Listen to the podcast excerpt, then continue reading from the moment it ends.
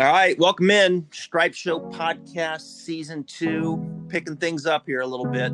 Uh, season one, great ratings, uh, subscriptions. We appreciate everybody out there uh, following along Instagram at Travis Fulton Golf and uh, picking up the flow here. Stripe Show podcast, and uh, this week's guest knows all about the Stripe Show and the birth of the Stripe Show three years ago. Uh, this man, GG Swing Tips aka George Gankas, one of the hottest teachers uh, in the game. You remember that time, and you and I were sitting right there, right outside of TPC Sawgrass, and uh, breaking the golf swing down. That was three years ago. Absolutely, today. it was three years ago today. Uh, well, it was three years ago in May. Excuse uh, me, next month. That was when the players was. But uh, yeah, time flies. Welcome in, buddy. I, I appreciate you taking the time. Thanks for having me. Um, yeah, sitting here in Cali all you know quarantine out and we're doing nothing really. It's it's, it's kind of kind of nice day out too. I can sit in my backyard hit a few balls so this is nice. Nice so change I, up.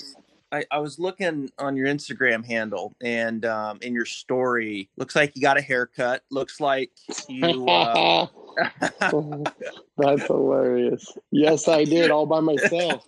You saw my wife I don't know. I just was like, no one's gonna see me for a while. Might as well just butcher this thing, kind of like Charlie Sheen in, in Major Leagues. I just, I, I just did it. I love it. And the wife comes it. and catches me, and she's like, "Are you serious?" She's a hairstylist. I'm like, I was just gonna shave it all. She's all, nope, nope, nope, nope, and she stopped me. So I got the whole bottom part and around my my bottom cap is all freaking to the scalp, pretty much. How long you been married, Gigi? Uh, three years. Three years. Yeah, Justine, she's great. Yeah, she's been cool.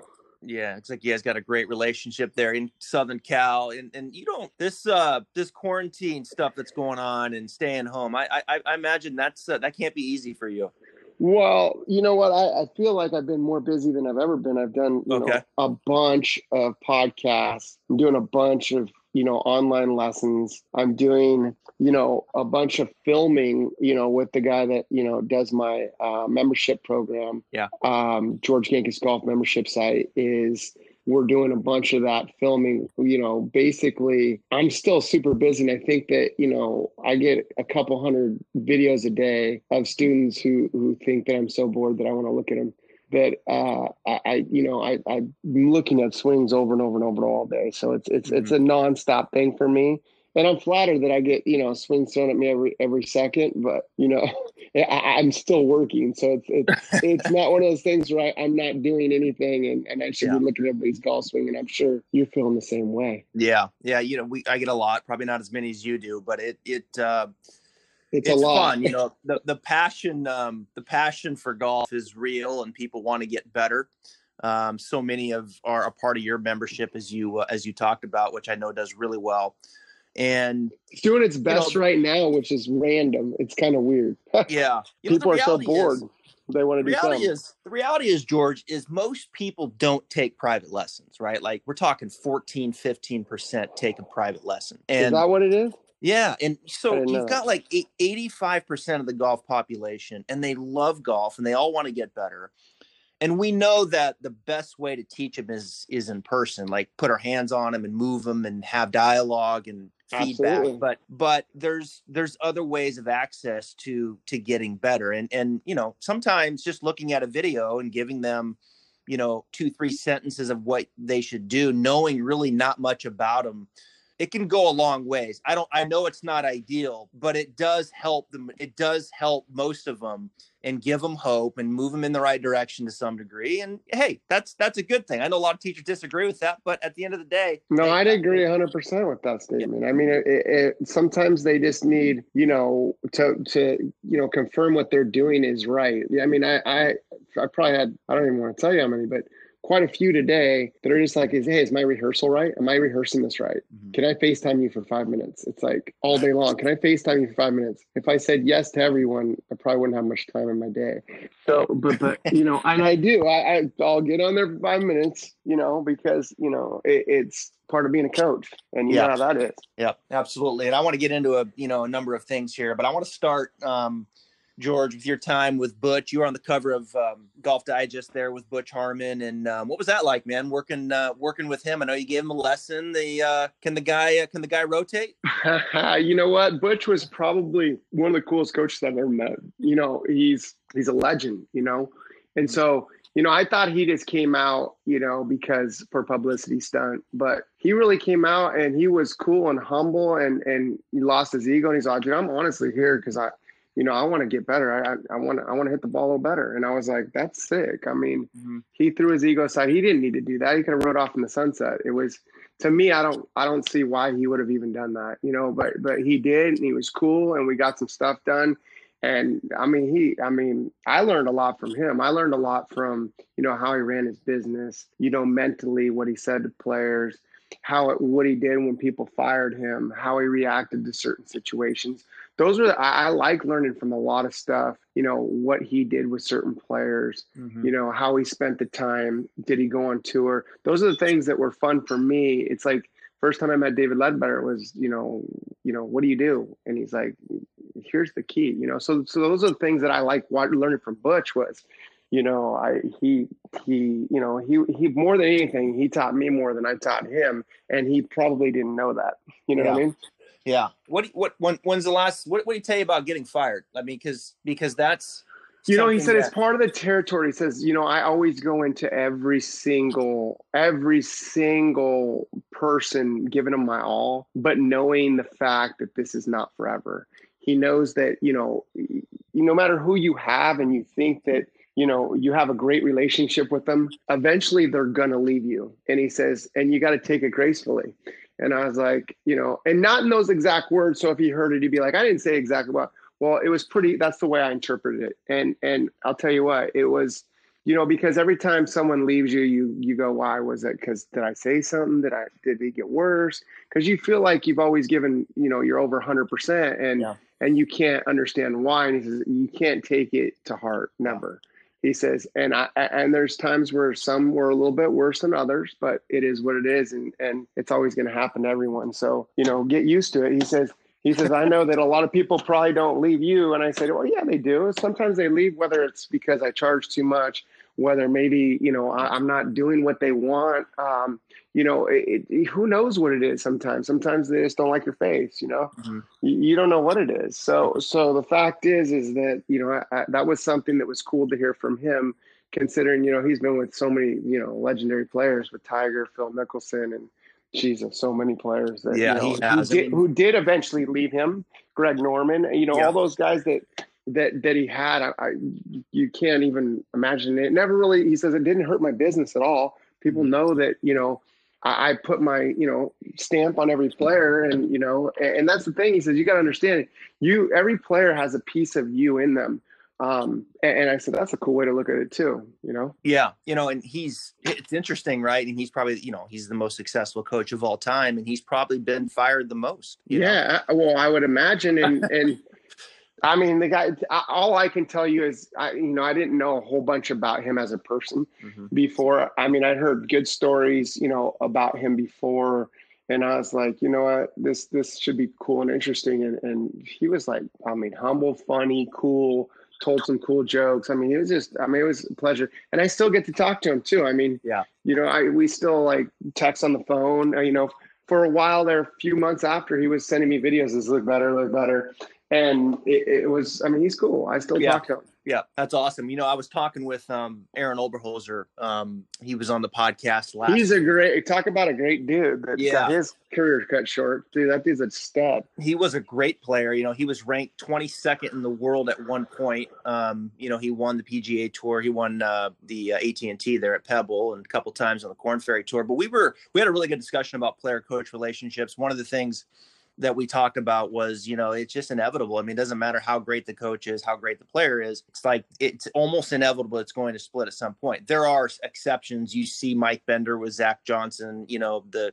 Jordan Spieth, Cameron McCormick relationship. Um, but it's it's just an interesting dynamic. You have more experience than I do in it. I dabbled in it um, a decent amount, probably, you know, seven, eight, nine years ago but uh, you know, it's like take us inside the ropes, like this player coach relationship. How often are you in communication? Let's take Matthew Wolff right? He's one of your players. How often are you in communication with him if you're not seeing him face to face? Um, you know, that's a great question. You know, here, here's the one thing that that I've never understood is that you know I have more than than one player on tour. I think everybody knows that I've probably got know eight guys on tour.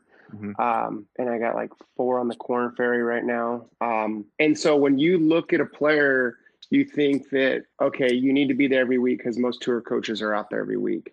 To me, when I go on tour, I lose money. So that either means that I did my contracts bad or I'm a little smarter because I'm making more money off the course. Mm-hmm. So when I look at it to answer your question, when I talk to Matthew Wolff and he goes, you know, I'm struggling with this or I'm struggling with this or I'm hitting it so good or whatever's going on with him, you know, I talk to him probably on the phone in a tournament at least when I'm not there three, four times a week. Okay. You know? But the fact is, it's it's it's very rarely mechanical. Mm-hmm. It's a lot of you know mental, mm-hmm. uh, a lot of you know just talking. Just you know, mm-hmm. we're friends too. And, and, first and foremost, we're friends. And, and, so that's the thing is that, that I've been with him since he was 13 years old. Right. So you know, people go, well, why aren't you out there every week with him? Da da da. He's just all independent. He just knows what he's doing. Well, if I was a shitty coach, yeah, then I should be out there every week with him. If I'm really good at what I do and we communicated and and he knows exactly what I'm going to say before I say it, I don't need to be there. Yeah. And so the fact is is if I'm going to be there, that's just feeding my ego to say, "Hey, look, I teach Matthew Wolff, And I don't give a shit about that. And I think that most people know that. And who know me personally that that's not what that's not my vibe. My vibe is basically I need to help this kid if he needs me. If he doesn't, I don't need to be there for him. You know what I'm saying? Mm-hmm. And, and, so, and he knows that. He knows that before I even say anything, he's, I know what you're going to say. And I'm like, all right, let's hear it. He says, I need to stay on top of it, but my right pen's going away from the target. I need to rotate my chest and get my eyes out. And I'm like, yeah, absolutely. Um, so there, there's, I mean, right before I say it, I'm like, dude, you didn't turn enough. He's like, is that why I'm tilting again? I'm like, yeah, absolutely. You don't turn, you're going to tilt. Because if not, you're going to dig a trench in the downswing or you're going to start to extend up and then you're going to start throwing your angles. You're going to, so these are the little things that we talk about. And he knows what I'm going to say before, because like I said, I've been with him for so long that it's not a rebuild. Yeah. Nothing, nothing we're doing is rebuild. So to answer your question, you know, it depends. Like right now, even I'm, I, I talk to him, I talk to him, you know, a couple times a week. Mm-hmm. Just to see what's up because he's in Florida. He's getting to play golf. I'm not going to do anything. Well, I'm still am. So it's cool. What do, what do you think would happen if players if coaches were not out there with him on tour? I don't think it. I mean, I have a lot of friends that are coaches on tour, so I, I don't want this to go the wrong way. But the fact is, is I don't think coaches should be out there every week. Mm-hmm. But a lot of people are. See, the, the one thing that I, I don't think anybody knows, I don't, I'm not on contract with one player on tour, not one mm-hmm. that I coach. And there's a reason. And the reason is if once I go on contract with any one of the players, guess where I got to be? Right. On tour every week. And that's not where I want to be every week. Mm-hmm. And all the players know that already because I know damn well I make a lot more money at home and they know that too. So that's what David Leadbetter taught me a long time ago. Well, not a long time ago, about a year and a half ago. I was out with Akshay a year ago.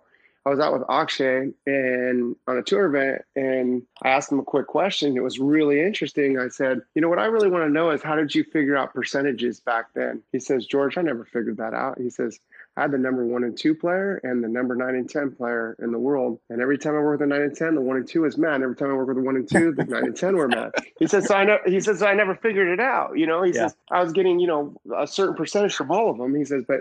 I was making more money at home, to be honest he says what you need is one player to stay relevant. Just remember that. And I was like, oh, that's cool. Mm-hmm. I never thought I never thought about that. And so now it's more of you know today I talked to Sung Kang and Danny Lee, and Sung went send me swings of him hopping all over the place trying to kill the ball. And I, you know, I love, you know, I love talking to Sung Danny, you know, all my other players, you know, that you know, John John Chin, who's killing it on the the uh, Korn Ferry tour. I yep. forgot the name of it.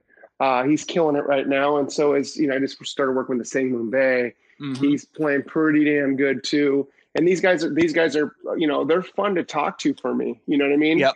they come up. But but the cool thing about it is, well, Sung's probably he's the best. He's the best crazy I've ever met. I mean, he's the he's the best. He's so smart about the golf swing that he just he doesn't care about making a huge change in one day. And I'm like, bro, you're out of your mind. You're playing great golf.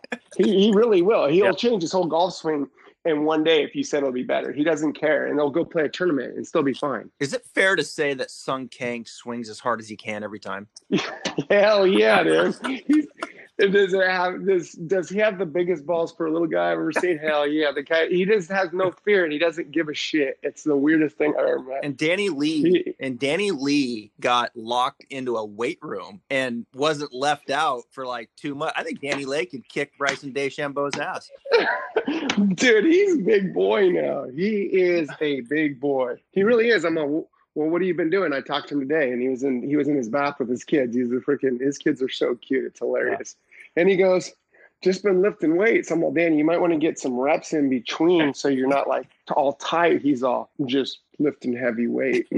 like you're out of your mind, dude. Those guys are the best. Yeah, they're they're, they're hilarious. Well, they are. It's cool to see Sung Kang. He's played well. I mean, he's um his name seemed well. I mean, they're obviously they're not playing now, but when they were in the first quarter of the season, there his name was popping up um, a lot, and um, you know, just kind of back to Matthew Wolff for a second. You look at him, you know, he's got one win there um, on the PGA Tour, and you know, a lot of discussion about him and Viktor Hovland and Collin Morikawa, this Sung Jae Im, man, the kid's, you know, incredible, incredibly Jesus. good. But you look at Wolff now, you know, he's got some reps now under his belt, second year. What uh what's the next step for him, do you feel? Well, you know what? It's just for him, he's just gotta get comfortable. It's the first time they're seeing it. I mean, I, he's been playing on tour for what three, four months now. I mean, it hasn't been a long time. In what January, February, March, what they all shoot him, and what do you call it? Went four under four, or four under five 500, 500, and they cut the tournament. Yeah. That was what a month ago. So we're looking at ones. I mean, he's been playing golf on tour for four months, so five months max. So it's not like he's, you know, it's his second year because it's really not. So he's still like basically a rookie. You know what I mean? So, you know, he, he hasn't played all the tournaments for a whole year yet. Mm-hmm. You know what I mean? Yep. So what's the next step for him? I mean, it's for who knows with this. Yeah.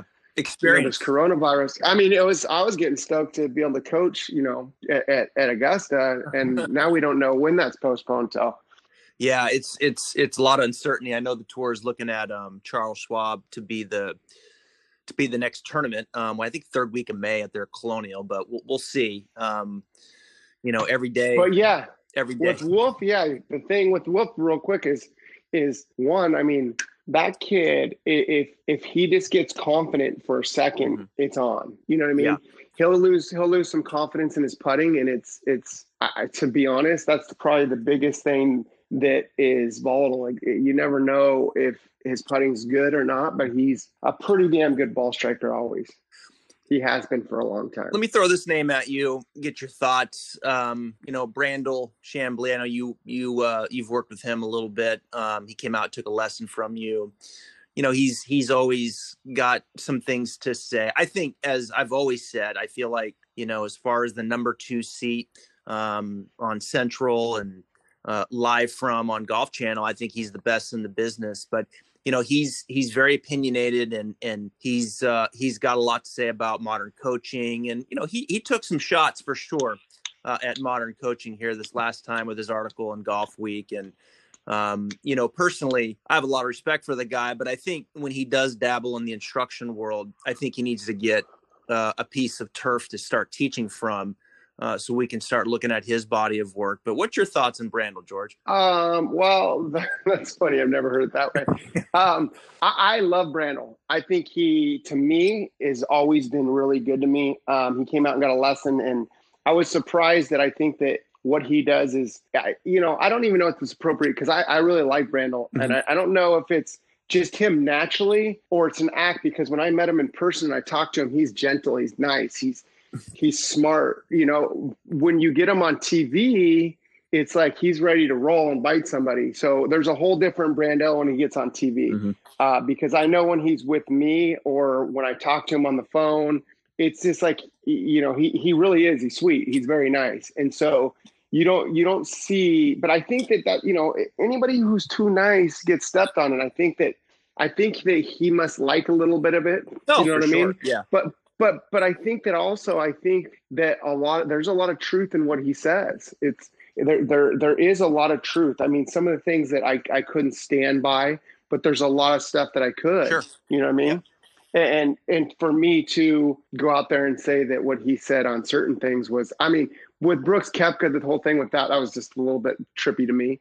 Uh, but but all, a lot of other stuff, you know, I don't disagree with him on. Yeah, no, he makes a lot of good points for sure. I mean, he's he's you know he, he's certainly not just winging it. I mean, he's taken some time uh, to to look into it. Um, I think his choice of words at times and and what and what and what he and what he attacks, um, to use your word, can be a little little trippy and um, um, you know, I, I, don't know where he's coming. Well, I don't know I where he's, he's coming very, from sometimes. I think he's very knowledgeable, and I think that you know he went off and he studied with a good buddy of mine, Lucas Wald, who's a great coach that I think that should be on the top hundred in the in the world. I think it's a joke that he's not, to be honest. And I think that Lucas Wald is is if you don't know who he is, you should check him out. He's he's a he's really really smart. He used to work with Kelvin Miyahira.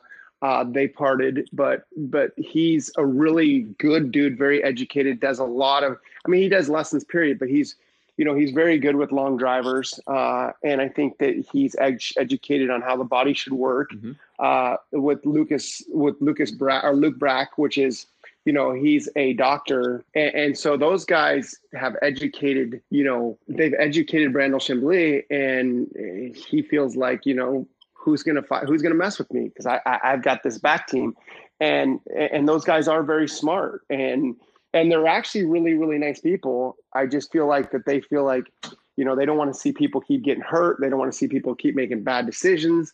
And, and so some people like me, I see it all the time that I don't like things that are people are saying. But that's not me to go out and start attacking. I, I just don't go out and attack people. But the fact is, is that I think there is some people that need that to feel, you know, like alive. One of the things, one of the things Brandel said is he felt that TrackMan really hasn't got the player better. Well, FlightScope has, but TrackMan has. FlightScope has. Sure. Okay. Just kidding. What do you What do you think? I'm with FlightScope. Uh, what do I think about? What do you that? think about the you launch know, monitor in general? I mean, FlightScope, TrackMan. I mean, just uh, you know what? I've had it for, I don't know. So here's the deal. That's a great question because I read Jorgensen's, uh, uh, Dr. Jorgensen's book, The Physics of Golf. Okay. Very hard read, by the way. I wouldn't recommend it for anybody. But the fact is, I read that back as Como's like, hey, read this. And I'm like, dude, this shit's impossible to understand. And they had D-plane on their back before anybody that I know knew about it. Um, and so I was trying to figure that stuff out. So I knew that the ball didn't start, you know, on the path. Uh, I knew that from the start because I used to open my face up like crazy and hit draws. Um, so the point is, is you know, people try to trick you back there and says, "Where's the face? Is it closed or open when you hit a draw?" Well, it's still closed to what your path. Okay, so the fact is, when we knew it was open to the right, but it's a different thing. It's like it's it's people are trying to trick, but the that when when that came out, it like was verification of ball flight laws, which was obvious. Mm-hmm. Um, but more than anything, there's games on there, and I think that that's what every tour player does: is they play games. They're not trying to reorganize their golf swing. So when coaches see players out there, they look at them and go, "Oh, you know, they're working on their golf swing." A lot of times they're not. They're working on yardages, and that's where TrackMan and FlightScope and all these other devices come yeah. in is they come in for tour players is you know i'm hitting a little down on it i'm hitting a little cross on it today but more than anything it's getting their distances and playing games and and we all know how important that is you know and to matt killen you know is uh, i would say a really good coach on tour he is is more of a performance coach he helps out sung kang as his performance coach and I'm his mechanic. But the fact is, is is he's done a better job than I have. And when I mean that is, he's out there telling him that you can't practice this time, but your TrackMan games you're going to do this, this, this on TrackMan, and making sure he's playing games rather than messing with his right. golf swing every day. And and that is so much more important. And that's what I've always done my whole life. But now I don't have the time to do that. You know, on tour, it's go out and guide guys to here you got to practice this many hours you got to do this you know eh, that that's that's coaching and I love coaching, but a lot of people want me for mechanics yeah. right now. Yeah. You yeah. know what I mean? And, and, so to answer a question, I think it's very valuable for players day in, day out to get their yardages. I, I know some players obsess on, you know, I'm hitting two down or I'm hitting across or a little bit or da da da da. And so they try and actually, you know, make these numbers up by going more left and pulling across the closed body to get going left rather than just using their body properly to create the numbers. You know what I mean? So so so that's the only thing that I see that I, I would go, oh, this hasn't helped. But to me, now that I see it, you you've been on them long enough. We can see when a ball starts three degrees, four degrees right. I yeah. can, anyways. I've done been on it so long that I can tell. You know, that's two degrees right. You know, and that that path is about six six more right. I said that ball hooked two degrees left. I mean, I can just see, and we can see a reference because I know what five degrees looks like on my range.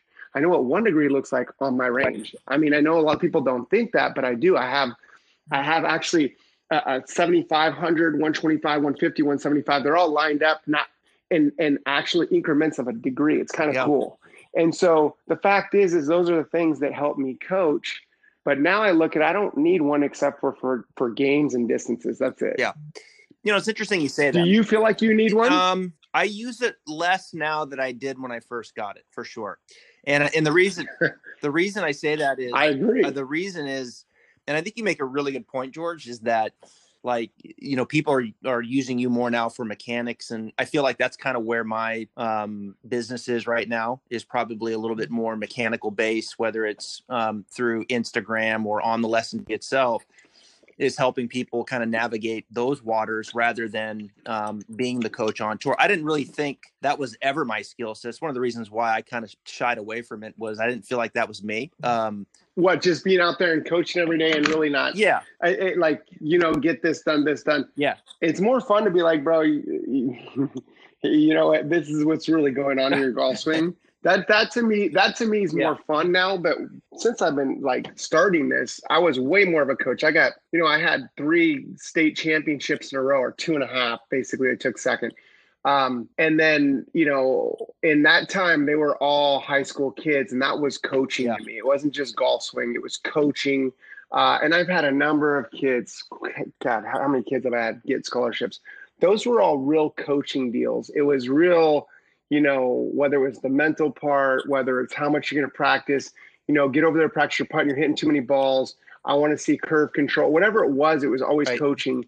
And then mechanics, I became more of a freak of mechanic. People were like, dude, I need more speed, or I need freaking, I need to shout out, or I need to rotate, or I need freaking to more turn whatever it was that people came and saw me for it was like it became like more of a freak show. Or just now it's like hey dude i just want to freaking meet you. I don't even want to get a lesson. Yeah. you know what i mean? It's just weird shit yeah. now. You know people come up when i'm giving a lesson and when i'm about ready and they're filming and i'm like dude i'm, I'm a golf coach. Get yeah. out of here. Yeah. It's weird. It's weird. Let's talk let's talk mechanics for a minute. Um you know i mean first off first off i mean what i mean what is the real meaning of getting gucci um well you know that's a good question because i don't even know you know i, I think that I, I think just if you have any of my swing characteristics um, which aren't really mine that i've really stole from you know whether it's hogan whether it's sam snead yep. whether it's bobby jones which is all the players that that people a lot it's funny when people think that i made up the posture that i do right off the bat is the funniest thing on the planet. So that's part of getting gucci i'm sure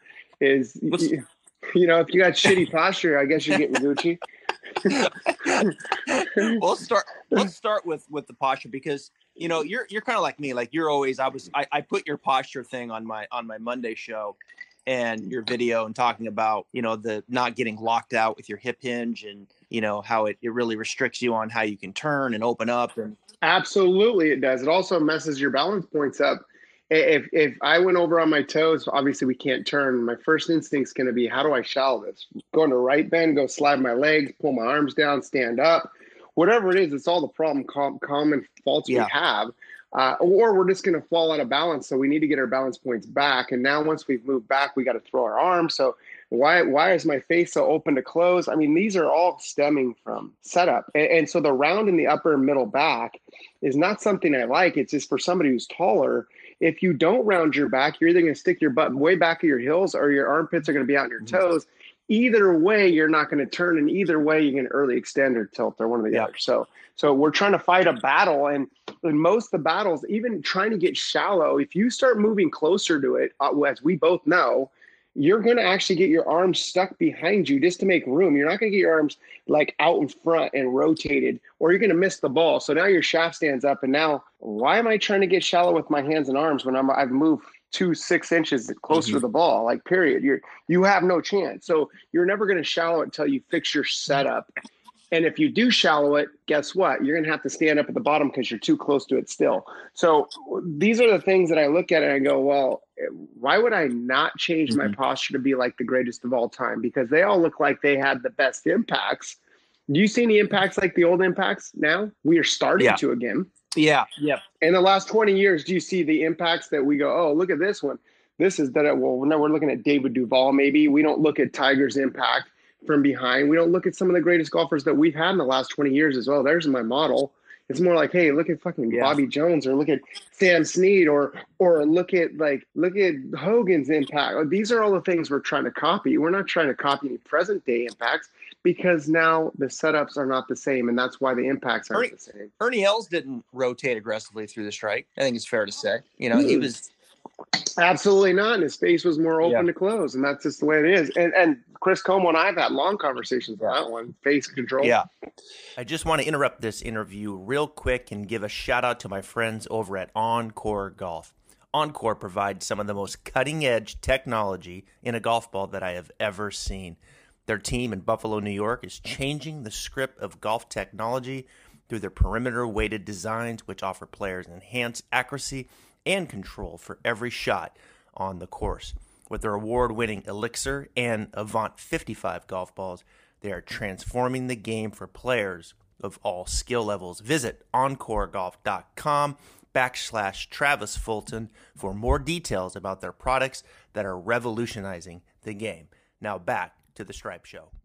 Yeah, it, you know it's interesting. Like you look at, you know, it's funny you say that because I I think about that a lot. Like you know, I'm always looking. I'm always using Snead and you know Hogan and those guys, you know, in, in, the way that they rotated, not only, you know, not only through impact, but the way they, you know, kind of opened up going back too, you know, with, with, with the trail leg. Talk about, you know, this trail leg for sure and getting the right hip to turn not only, you know, back, but up and losing flexion um, in the right leg. So you can then get some extension in the spine um, to the top of the swing. That's something for me over the last probably, I would say, 10 to 12 years for sure that I've just been, I've just incorporated into my own swing, you know, because I was taught, and you and I have talked about this before, to keep the right knee very, very solid, turn almost like inst, against it, and then launch, you know, and, and, and really launch laterally with a lot of side bend the the trickle down of the trail leg, George. Mm-hmm. Just take me, take the audience here a little bit into the backswing and how you like to see that trail leg work, and then up the chain to the spine. Well, okay, so that's a good question. So here's the deal.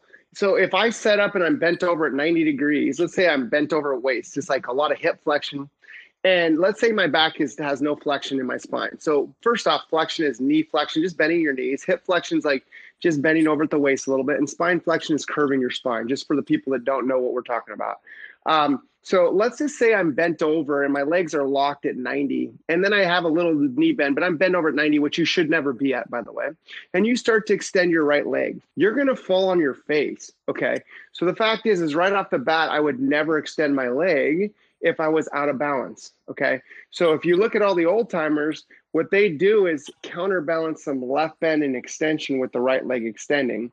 So to take you through it, I've always started to extend the spine because it's already rounded for me. I'm starting to extend the spine right away. And I'm also starting to keep the left bend down deep with that extension at all times as I rotate. All three of those are intertwined together for me personally as I coach. Now, as I take it back, I extend the trail leg and I keep the hips in flexion and I extend the spine. Okay. So the reason I, if you extend it up like what was the the long drive guy that extended the knee, the hips, and the spine uh, that had a banana in a commercial? What was his name? Had, uh, yeah, yeah, Zuback. Yeah. Zuback. Oh yeah. Remember Jay? Yeah. You remember him? Okay. So Jason Zuback, can you hear me? Okay. Yeah, I got you. Yep. You there? Okay. Because I yeah, lost I one of my earplugs. Sorry. So as as he would go back, he'd extend his knees, his hips, and his spine. So I try and keep my hips in the same flexion, and I have my right leg extend, And then as I start to extend my spine with left bend, all of a sudden I could feel a different torque on my foot. Okay. Obviously, my left leg, my left knee is a little bit bent here. From that position, I can feel loaded. But if I actually start to extend up everything in the backswing and and and keep my left bend, I haven't I don't have the same torque on my right foot. So the fact is is I'm extending two out of three things. The knee or the the the right leg, the hips are staying in flexion and the spine is extending with left bend as I turn. So all those things are intertwined to the top. left bend to a, a, a, student, and this is just from you know y- you've had this conversation, I'm sure. You know, the first thing they think is, well, that's a reverse spine, right? Like on the surface, you tell someone to lean their spine left as they're turning to the top of the swing. They're like, oh, wait a minute, like I don't, I thought my, I, I want my head behind the ball, right? But the rea- but the reality yeah, is, as, as, you know, and you and you explain to them, the left bend helps them stay centered, right? It helps them turn and kind of spiral up versus if they didn't, then they would just move excessively off the ball, right? Off the so, ball. Yeah, absolutely. Well, I have a lot of guys just stand straight up and down. And I say, just stand mm-hmm. straight up and down, extend everything like you're talking to me face to face. Now turn 90 degrees or more and go into left bend. That's where I want you. Now keep your chest to the sky. And that's pretty common for most coaches. They'll do the same thing. So stand up, turn, go into left bend.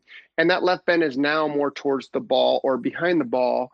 Um, and also the left bend is coming from the thoracic spine, not the lower lumbar. So a lot of people are getting a lot of just like right bend is coming from the lower lumbar, I'm getting it more from thoracic. It's just like a mid spine kind of little crunch, drop the right shoulder, kind of an mm-hmm. ab crunch on the right side. Um, so a lot of people are doing, you know, left bend from a different place than I am or what I'm teaching, yeah. and right bend from a different place. But but for for me, I just say, hey, why don't you just drop your left shoulder after you've made the turn. But the funny thing is, is a lot of people have a later left bend, like the left shoulder will go out and around mm-hmm. before it starts to dig in. And I always say that left shoulder wants to go right into your sternum, like you want to push it back down. And and what's cool is I, I just did a, a thing. I have my my my G box. I'm not trying to get people to buy it, but the fact is, is on the left side I have a line on it, and out of your peripheral vision, you can see it not go around your outside left foot. So if you can see your left foot in the backswing, you know you had a left not enough left bend. Okay, so if you actually don't have enough left right. bend, which we just talked about, then okay. you, you won't see your shoe. and you can almost do that with your real golf swing. You can see your left toe if with your left shoulder being in the way, if it, out of your peripheral vision or just out of your vision in general, if you have enough left yep. bend, you can see your left toe. So it's a good kind of reference That's for people as they take a backswing. Yeah, the G box will help just it'll tell you the white yep. line on it will get you all the way back far enough big turn, but also maintaining left bend at the top. And there was one on the right side, so when you get in to the ground, that right arm will get back in front, but not a pull down in front, but more like I've seen you do, go more into adduction and external rotation of the trail arm with a little bit of flexion yeah. and extension of the hands uh, with some width will get your your arm back in front, not a pull down. Um, so so those those are some of the things that um, in the backswing, like no, you said, good. if that's I explained that, I hope here, I didn't go too is, far. Is it fair to say? Well, let me ask you this. Um, I got a couple. I got a couple things here to finish off the backswing. Um, one is it, it, it, appears to me like uh, with with your players and watching your videos like you're you let the right elbow go to the top like you'll let the you'll let the right shoulder be almost you know kind of more an external right before it then kind of works back down uh, i'm sorry more more internal more internal well and then, then my, work back down internal. external and transition where you'll see some teachers you know they're they're external you know up to the top where you're letting the elbow go and then really you know let it move back down in the external and transition almost like you see with Matthew Wolff. Is that fair? Uh, yeah, absolutely, it's fair. Well, so so here's the deal: people get abduction, abduction, which is basically if you had your if you're doing a prayer and your hands are tucked together, and then you went out for like a field goal. That's a field goal. Field goal would be abduction. That's not necessarily internal rotation. That's just moving your right arm away from you and having your humerus bone your bicep or the tricep area of your humerus bone parallel to the ground. So it's just like a field goal. So my arms, most my players have their arms there and their width is is definitely it's 90 or more for a lot of my players. Some are a little bit more narrow depending on how much they turn.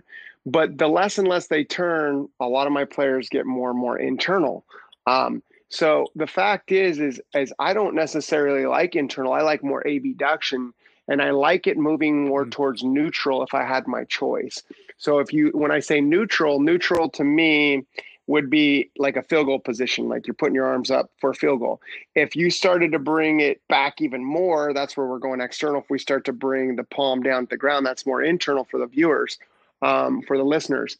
So, so the fact is, is I would rather see mm-hmm. it move more towards neutral, which means my left arm is adducting across my chest, which is smashing across my chest a little bit. Um, but the guys who don't have any smash with their left arm or their lead arm, I should say, for you lefties, against their chest are going to have a more internal arm if you didn't set it in the backswing. So you can set your right arm obviously more external, have more form roll, more external shoulder rotation. Mm-hmm. So there's all these cool things that we can do with the backswing. And I think that what was cool about you is you said it's fair enough that you would prefer this. Um, to be honest, I, I, I, would rather it not be internal. I'd rather yep. it be into abduction, which means it's flying and and you're going to get speed. What I don't want is it to be into adduction, which means really pinched, like right. elbow to elbow, touching each other in front of your face. Um, and then your pressure point down, and then turn to the top and keep that structure. I would never want that because you'd lose so much speed. It'd be like trying to throw a pass from that position. And, and, so there's some that would be more controlled, and some would I'd let it fly a little bit more. Some of my players like to, you know, get this arm way up like that, like a field goal. And you look at where your thumbs are at when you do a field goal. Mm-hmm. Where are they? They're pointing at your ears. Well, keep your arms in that same position and then get your thumbs away from your ears. And that's just form rotation. And, and, so you don't have to be across the line if your arms get like that. Most people would get their thumbs at their ears and then feel like they have to get their arm to move more in adduction, more towards their right. face again. Like they'd have to pinch their arm back again. And you don't. You can let your arm fly and let your forearms like go. And you could still be laid off from a position where you felt like only way I can get my arm to fly, I have to be across the line. You just don't yeah, understand, yeah. you know, how many options we have. Yeah um, not there are a lot of options. Yeah, absolutely. There's so many options, and that's why there's so many ways that I've seen people shallow it, whether it's manipulated from internal external shoulder rotation, whether it's forearm rotation, whether there's a push away with pushing the handle up uh, as you turn, whether it's just from using the body, whether you're setting up with enough depth that you start to you know use your feet properly uh, whether it's going from you know a lot of left bend to right bend um, whether you know there's so many ways that you know i get people to do it whether it's form rotation whether it's doing flip drills. I mean i've got as probably you have a shit ton you know or flexion extension of the hands you know, with some external contributed to that. There's so many yeah. ways that we can shallow it. You know what I mean? And and so so it's just about being creative. And so many of my players are like, every one of them shallow, and not one of them will tell you how the day they yeah. got shallow. They'll be like, I don't remember, dude. I like like George. He just got me shallow the first lesson, and I I don't remember. And then so every single one of them, I've probably done something different with, and they love the feel. You know, the other day I can't even tell you one of the tour players because he's you know private about it, but the fact is, is I put a stick on the side of his shaft um, just to, to clear him out to get him more shallow. And he goes, how the hell does this get me more shallow? And I said, just swing it. And anytime you put a stick on the side of your shaft and you go to the top and it hits you in the mm-hmm. side, what are you doing? You're pulling your hands down. So as soon as you move and you open up and you get that the butt end of the club is far away from your body from hitting your left side of your rib cage, what are you doing? Your trail arm's going to external rotation. So the, the, the more and more this this the the butt end of the, the club doesn't hit your left rib cage or your side on the yeah. way through on a stick drill. You know what yep. I mean by a stick drill? You put a stick on the side of your shaft. And just yep. what you should do for chipping, I do it for full swings. So these guys get ripped in the rib cage. So as far as they can keep away from getting hit, that that club head goes back, your arm adducts. And guess what? That shaft shallows out like crazy. So a lot of people I just say, hey, just do a stick drill for a little bit and, and it'll feel like yeah. it's going to whack you, but you're not going to allow it to whack you in transition. They're like, whoa, dude, I'm so yeah. shallow. I'm like, yeah, it's pretty easy. So there's like, yeah, as you one, know, or put a stick in the thing. ground. That's one. That's an impact that happened on me. Two seconds. I definitely leave you know the, the whole pull down concept was was so popular right and and uh, you pull down on it well, I think you yeah. can pull down, but just my players can't pull down. And what I mean by that, if we externally rotate our shoulder and we pull down, you're okay because now you're pulling down in the shaft shallow. But if you have your arm internal at R or abduction, yeah. you pull the handle down, you're steep. You know what I mean? So if you've already form rotated and externally rotated your shoulder and you pull down, it's like Sergio, you can you can pull the shit out of that handle and the shaft's right. still steep. but now you've lost speed. And I remember the first time I did it, I was like, oh, dude, I can pull down on this shaft. And then I and then I looked yeah. at my speed and it was like 109, and I'm like, yeah. are you kidding me? There's no chance I'm going to do that when I'm swinging no, over 120. There's no chance. So I mean, I wasn't willing. Yeah, it, yeah. it might. It actually looked good difference. too to me. I was like, dude, this looks good. It's a and huge like, difference. And, but there's just no um, speed in it. That's certainly something you know, and, and getting to know you and and um, learning from you that I've I've definitely incorporated um, into my teaching. And not only is it more accurate, but it's just more powerful. I just got a lot more. There's there's just a lot more speed uh, in the hit at the top. There's options we know, but just generally speaking, quick hitter here, laid off versus across the line. What's uh which what, what would you rather? Yeah. I don't, I don't, I don't mind either one of them. I, I, I like okay. both of them, but they, they got to be mashed up properly most of the guys that I have that are crossed yep. up have extension of left wrist. And and what they end up doing is as they get back into the ground and they start to turn, whether it's knee flexion, hip flexion, spine flexion, or all three, as they start to do that, immediately what happens is either you're going to get internal of the shoulder of the left shoulder, external of the right shoulder, or you're going to get some flexion and extension of the lead hand and the trail hand. Um, and that's going to lead to, as you start turning, you're going to get some external shoulder rotation uh, with the pivot. And I think a lot of it happens naturally. Uh, like me, I, I, don't really work mm-hmm. on my arms and I get shallow as anybody. Like I, am not trying to do it, but but I think it's good to train it like you know, like you do. You you say, hey, listen, I like the left hand to be flexed and I like the trail arm to actually move towards the other arm. I have zero problem. I've told a lot of people to do that in my day. And, and, so the fact is, is that's a good rehearsal. But I feel like if you set the backswing up and your body really works properly, sure, I think a lot of it can happen by itself. Um, so so, and I think if you set up properly and you and you and you do some of the things yeah. prior to that, I think a lot of it will just happen. But but really, to answer your question on the laid off, it's the cross is fine. It's more speed for yeah. sure, 100. percent I, I don't even need to debate that. Um, the the fact is is is a lot of people who do it and they get cross and they don't use their body and they pull down it's a terrible move. So a lot of coaches go oh i don't like that. Let's lay you off because mm-hmm. if you pull down you're still in the slot. Okay? So so and they have a point to that but here's the problem. Most people who lay it off have not only internal shoulder rotation but they also have of the left arm or the lead arm, I should say, an external rotation of the shoulder of the trail arm with forearm rotation. And now it's more laid off, and a lot of them will have the face open. Okay. Not just that, they might even have some extension of the lead wrist, but even if they didn't, it's going to feel more open. So a lot of players will reverse that by trying to come back over and cover, or they'll be so dumped under and stalled out and the face is open, so they have to slow down and flip. So I think that if you could be more like Berger or Jon Rahm right. laid off with more flexion, I think it, it works out great because you'll want to cover the ball. You'll want to get back into hip and knee and spine flexion and, and, and really use you the ground know, and turn through the shot and extend back up. But I think that if you, know, you get I, it off and laid off Fowler and open, right I think now, you're in trouble. And I think he's taking on some big changes, you know, in his swing right now. And he's working with, uh, you know, John Tillery, and John is is a good guy. I've known him for for a long time, and you know, here, Rickie is. I wouldn't want that job either. And I was talking about it. I wouldn't want that job. Yeah. I, I would not want that job, and I, and I and I, I don't know. I mean, I, I mean, because I think Tillery's a really stand up guy uh, and and I think he's a good dude. Yeah, it's a tough. Uh, I, I, I just I mean I just wouldn't want that job. And I like Rickie. Rickie's one of my I think he's one of the, yeah. the best dudes on tour. And because I've got to know him, and I think he's he's a really sweetheart and mad talent. And I mean, I, I just want to want the responsibility of yeah. of trying to change as much as they're changing and and hoping that he comes out of it smelling good because if he does he's a yeah, hero a if huge, he doesn't huge you know uh, he's going to get a lot of shit for, it. for any player a huge change for what they're doing and you know in, in in simple terms i mean Rickie's always had the club you know point left at the top um, you know laid off steepen it in transition take on some right bend stand it up a little bit now he's yeah yeah but he's, he's always had good leg work he's had He's yeah. always had good extension in the backswing. He's had a good turn. And, you know, just his arm structure to me is the only thing that I would have fixed. I don't know if I would have moved off the ball and flexed my knee and tried to get my arms up because to me, that's going to cause a lot more extension at the bottom and a lot more stall out.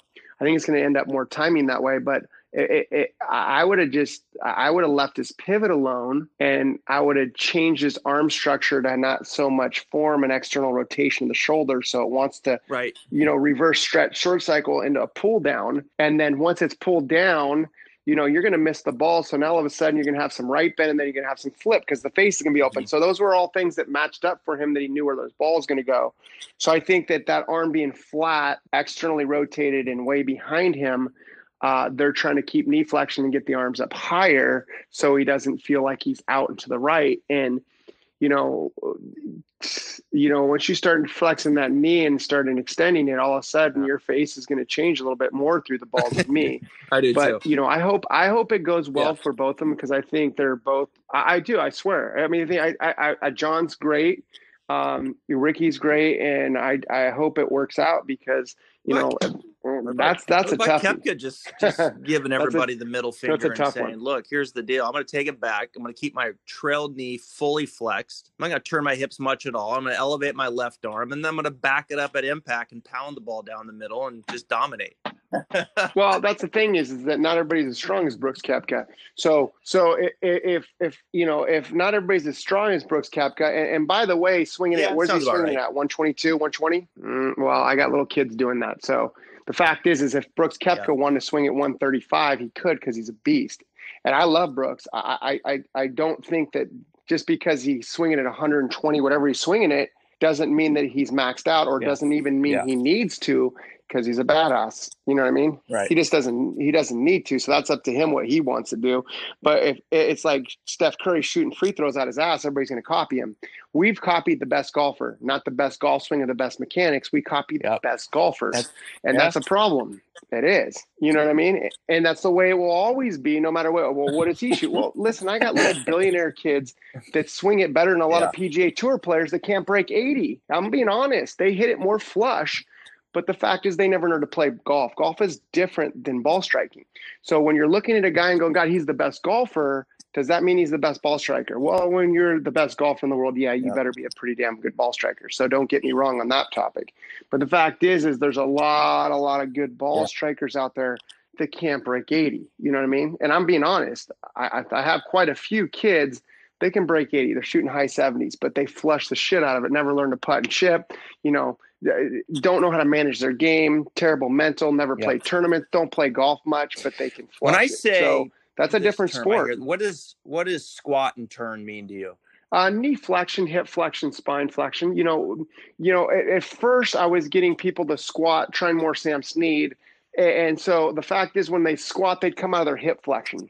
So if I was going to do a jump, I wouldn't just knee bend and have my mid mid mid body, which is like my hips and my spine stay erect, and that's what a lot of people were doing. So the fact is is is I would like to squat by getting into knee flexion, hip and spine pretty equal like a jump, not like a squat at the gym where we're keeping our lower lumbar extended and, and having some extension in the spine, the full spine um, as we're doing a squat mm-hmm. and our butts back. There's different squats we look at. Okay. So the fact is, is whether we're doing a deadlift or just a regular squat there. I mean, at the gym, there's difference, but I'm talking about if we are going to go into jump, right. that's more of the squat. Yep. That I'd be looking for. Mm-hmm. You know what I mean? Not, not one where my spine's erect. And that's what when you get too much knee flexion, that's what's going to happen. Because if not, you're going to dig a trench. If you have a lot of knee flexion, hip flexion, and spine flexion, you better have a real short arm and a shaft that's yeah, lean like no other. And you and you're going to chunk the shit out of it as you're describing there. You know the difference in that action versus a launch, which you know I think that's the way you were taught. A flex and a launch. Well, yeah, flat, I mean, you so squat like, in the back yeah, exactly. and then so you if launch. I take it back and I is that what you're saying? I almost like a shot putter, right? And I've got a lot of I've got a lot of yeah, and I and then and then from there I push off. Yeah, launch, squat in right? the back where in the golf swing, you know, when we launch and we get the lower body, you know, bumping, sliding lateral towards the target, then the spine has to take on more side bend, you know, to the right. You know, with with this more squat and turn, now the spine is a little bit more neutral. Now you can use the ground in any way that you want, and you're yeah. Well, absolutely. So the thing that I look at is when I squat in the backswing or I move off, I shift off and I flex the knee, you can get power there, but you have very little phase mm-hmm. control once you start to push up or push sideways all of a sudden low point gets bad. So let's say I'm a move off the ball flex and I start pushing off trail and I fish hook, my head gets stuck back. Somebody grabs my lip and just my legs are forward, my head's back. I'm going to chunk the ball unless my handle gets real far forward. That's the model I fell into. Then you got guys who squat and shift everything forward. And all of a mm-hmm. sudden, mm-hmm. what do they do? They start standing up and throwing their angles. So either way, you've got very little, very little, what do you call it, face control. So this squat and the jump doesn't mean it's not powerful. Even though if we went and we did an NFL combine, we'd mm-hmm. go into extension, yep. flexion, extension for a jump, correct? Okay, so that's why I'd rather extend to finish the range of motion. Okay.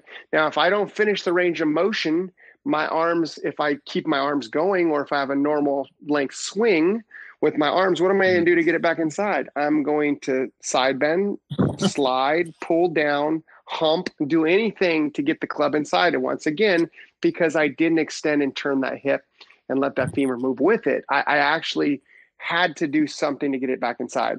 So so the fact is is when people start thinking the knee flexion, the backswing, not only are you losing speed, but you're losing control of the face, you're losing the ability to turn, you're losing your low point control. Um, and, and so the fact is, I mean, your your loft. I mean, there's a lot of yeah. things that can go wrong. You know, talk you about just, as we get closer here. I know you're you're busy here, and I appreciate your time. But um, so so talk about the head for a second coming down. I'm so I'm, good time. you know, it's amazing when the head swivels, when the head starts to, you know, track and eyes up and looking, you know, more down the line, a la Duval, Sorenstam, you know, how much easier it is to open up through the strike. Yeah. Oh, absolutely. So so to talk about that, I always have everybody look at the target first.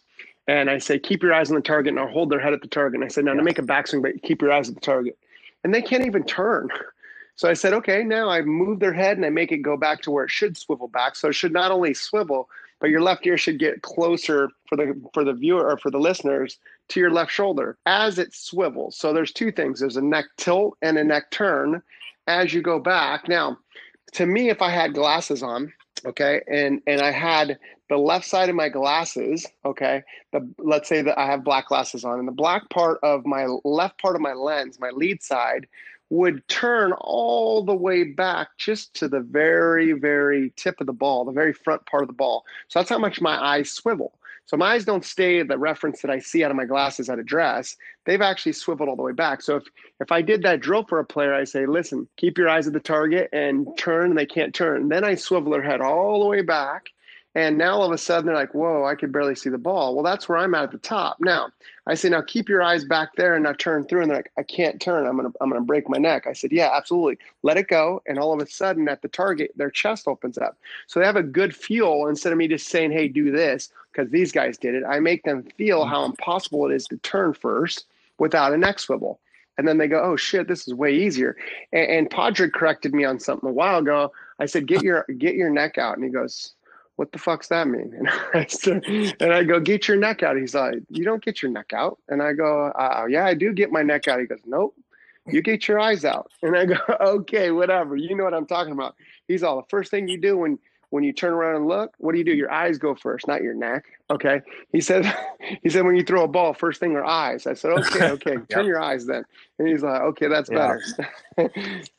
I swear to God, he's the best.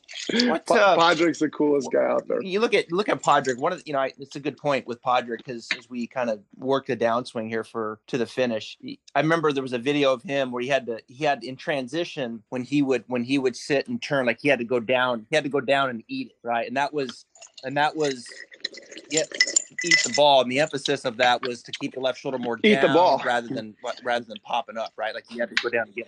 Okay, so so so when we say left shoulder down, it's all relative to how much it's back. So let's say I'm at a dress and I'm standing up, and you say left shoulder down, my left shoulder, I'm, my head's moving towards the target. But if I turn back 90 or more and then I go into front bend, what happened to my shoulder? It mm-hmm. happens to be in front of my front bend. So my left shoulder is where? Down. So it's all relative to hip flexion, knee flexion, spine flexion, but you can call it left shoulder down. But if you open that chest and that those the the head up too quick in transition, you get the left shoulder going forward down, you're going to be moving too far forward. So so yeah, so I want the the nose over the D or the belt buckle, but it really it wouldn't be exactly there. My nose would be about for my players about a ball forward or a ball mm-hmm. back of where my pelvis was at, inch, inch, two and a half, two inches, around, roughly around there. In transition at P5 for those viewers, left arm parallel in the downswing. I like pretty much the nose, the chest, and and, mm-hmm. and the hips pretty stacked on top of each other in transition. And, and most good players have been there because, um, but but the fact is, is if you if you have no depth and you had no turn in the backswing and you try and do that, you're going to be across the ball. You're going to look like Charles Barkley, like I've said a lot of times. And then all of a sudden, you're going to have to stand up or you're going to have to lose your mind because you have no depth and you're coming across it too much. So, so you have to finish your turn. You have to have the depth in order to have that move even work for you in the first place. So that's why when I see people trying to do that with no turn, they have to slide. That's why a lot of coaches still believe there should be a huge lateral slide because they're not matching up the backswing with enough hip depth or enough hip turn, mm-hmm. you know, enough extension, enough left bend, enough depth of the, the hands and arms. Those are the things that have to match up in order for you to not slide or not push off trail leg or not extend. But the fact is, is people are stuck on their ways. And I think one of the biggest things that people don't understand is mm-hmm. most people get dumped under because they didn't have enough turn. So so what do they do? They they take a very little backswing with very little turn, and all of a sudden they slide to get it inside because if they did turn, they cover it too hard, go too far left, too down. So their natural instinct is I'm dead with no turn. I'm gonna slide, and now I'm dumped under. So let's put a stick out and stay on top of that with no turn. Boom, start digging trenches. They don't like the feel of that. They start tilting. So these things go from across to tilt to cross to tilt, and they get stuck. And sometimes they play good when they're right in the middle but really all the symptoms of really mm-hmm. they're, they're, we're looking for the root problem which was you didn't turn enough you so just, you're always going to back out of it you have you to just define my golf so those are the things i look really. at i mean like i yeah I mean, that's exactly you know when i really when i don't get deep enough when i don't get what's that when you played yeah Oh, for sure. When you played a lot, probably you probably didn't have enough turn. You tilted, get it dumped under. So then we'd stick a stick or try and keep on top of it and it dig too much, and then when you swung and didn't think about it, you're probably somewhere neutral, and yep. you played good for a while, and you had to I go mean, back yeah, and forth sure. between so, those your whole life. Yeah, exactly, exactly. Yeah, that was. Is, I mean, is that what you're talking about? Exactly. I did too. My game, and and you know, obviously much further along now with my with even like as I work today in my own game. I don't me too, much, but um, I'm always trying to get deeper in my turn, going back. You know, that's like that's my number one. I'm always trying to get you know get deep it's almost like a trust thing. I agree. That's why I do so many freezers for players. Not that I like it or not that I like the spine. I just know that from a freezer, yeah. they've completed. Their structure is good. Their face is good. Their pressure and their feet are good. Now we've yeah. got all those things managed. Now we can go. It's not because I just like to freeze up top or to to stop and go or whatever you want to call. It. I don't care. It's funny. Como's like, why do you call it a freezer, bro? I'm going to do the toaster next time. I'm like, he, he's all, why are you labeling it the free? Mm-hmm. I'm like, who cares? It's just something that people can recognize. So, so the funny thing is, is yeah, if I get somebody to do that, then I know that they finish everything. Now we can work on how are we starting this backswing? Does it need to freeze up top to finish? No, if you start finishing and then you start using, you know, your separation, that's fine. You can do it however you want. You can go up there, freeze and go like Matsuyama, or you can start changing direction, getting different stretches. But either way, you can get a stretch from a freeze. I can get a stretch from the upper lower body. I can get a stretch up against my chest, which to me is adduction of my lead arm up against my chest. And, to, to a lot of people, that's pinning. And people get pinned there because when you don't turn and you slide, that arm does get pinned. And then you have to pull it down. But if you finish your turn and then you dig in the ground without being so separate from upper body to lower body, but if it's more on top of each other as you dig in, at about P5 and a half, you start pushing off the ground. That left arm moves off your chest so hard, it, it slams off your chest. And then you got mad speed because you push your left arm into your chest with the rotation and the actual the the flexion of the knees, hips, and spine as you got in there, as you turn and dug in the ground. Guess what? You're not over the top now with that move where most people would if they didn't have a turn. But now all of a sudden, as you start to extend up with your right bend and you turn, all of a sudden those arms just fly off your chest and, and there's mad speed and, and good face control and, and, continuous rotation. So those are the things that people go, why would you want your left arm stuck on your chest? Well, it, you yeah. don't if if you set the backswing up the way you're doing it. you know what I mean? so it's all relative to, to how you set things up. That's why so many people have come at me for so long is because they're not looking at it the same way. They're looking at it out of the way they've only thought about it, and that's okay because we think different.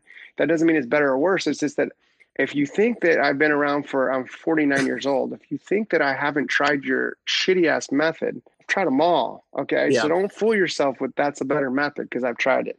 You know, I think you probably tried everything too. We all have. If you want to be a great coach, you you better have tried yeah. everything. So when people come at you, you're like, bro, it's just terrible. And even if I match it up well, with this, this, and this, I can still make it work. But in. You know, I, I still don't you like gotta it. you gotta get in the trenches and teach. You know, you gotta you gotta you, you gotta put your hands on them. You gotta move them, um, and and and make things happen. Change the ball flight, make them better. Um, and that's. And that's Hundred percent. I'm sure you can yeah. do that from very start. I feel like we probably both could. I feel like we could make a difference in somebody hitting from the very first time we started playing but now our technique's better. But the fact is, is, is I think that yeah. we probably both made it easier for people to understand quicker. And, and I think that's what, yeah. I mean, people go, well, what have you changed? And I'm like, a lot. Like every day I change and I change so it makes it easier for players. So I don't have to go through a whole, you know, a whole book for you to understand what I'm talking about. I'm trying to make it easier without using terminology, with making it just like, okay, this is what I want you to copy. This is what I want it to look like. This is oh, you're doing this. Okay, I want you to do yep. this. It, it, it's just easier to connect with players, is what I want it to be. Yeah, it's not reinventing stuff, the wheel man. every week um, because it's never going to be. I appreciate way. it, and uh, I know you're. Uh, I know you're busy. You've got some. Uh, you got probably 250 Absolutely. swings to look at in your Instagram DM right now from people wanting uh, wanting wanting a five minute five minute FaceTime. George, just just hop on with me real quick. Five minutes. You'll be you'll be you'll be uh you'll be divorced in a hurry. You're those five minute calls. oh jeez. All right buddy. Well uh stay safe out there. I appreciate your time. Um keep up the great work. I've learned a lot from you and um let's just uh we'll just keep evolving and keep changing and uh and keep getting better and making an impact. Thank you for tuning in to this episode of the stripe show podcast. I'm travis fulton. We'll see you next time